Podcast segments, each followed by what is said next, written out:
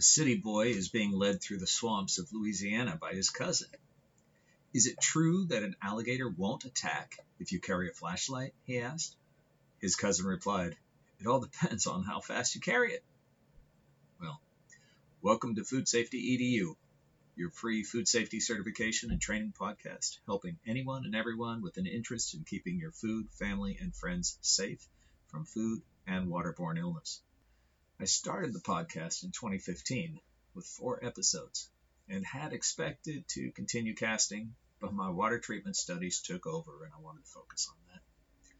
This is 2019. I'm back at the Coast Guard School and I am on track to provide you with more information on food safety for manager certifications, water treatment, backflow, distribution, as well as some of the Coast Guard required training resources.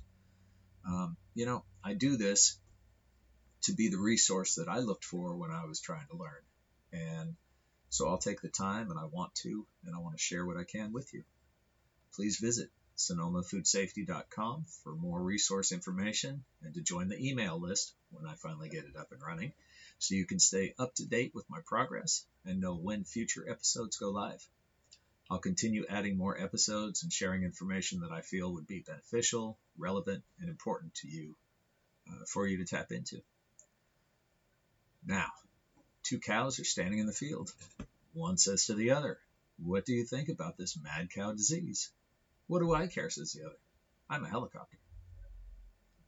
You are listening to Food Safety EDU show, focusing on food and drinking water safety and education as a cook explaining to cooks.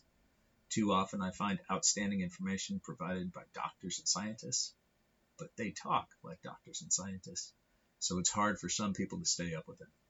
I hope my shows will help. Thanks for visiting. Please click like and share. And again, join that email list as soon as I get it up. Thanks very much. Take care.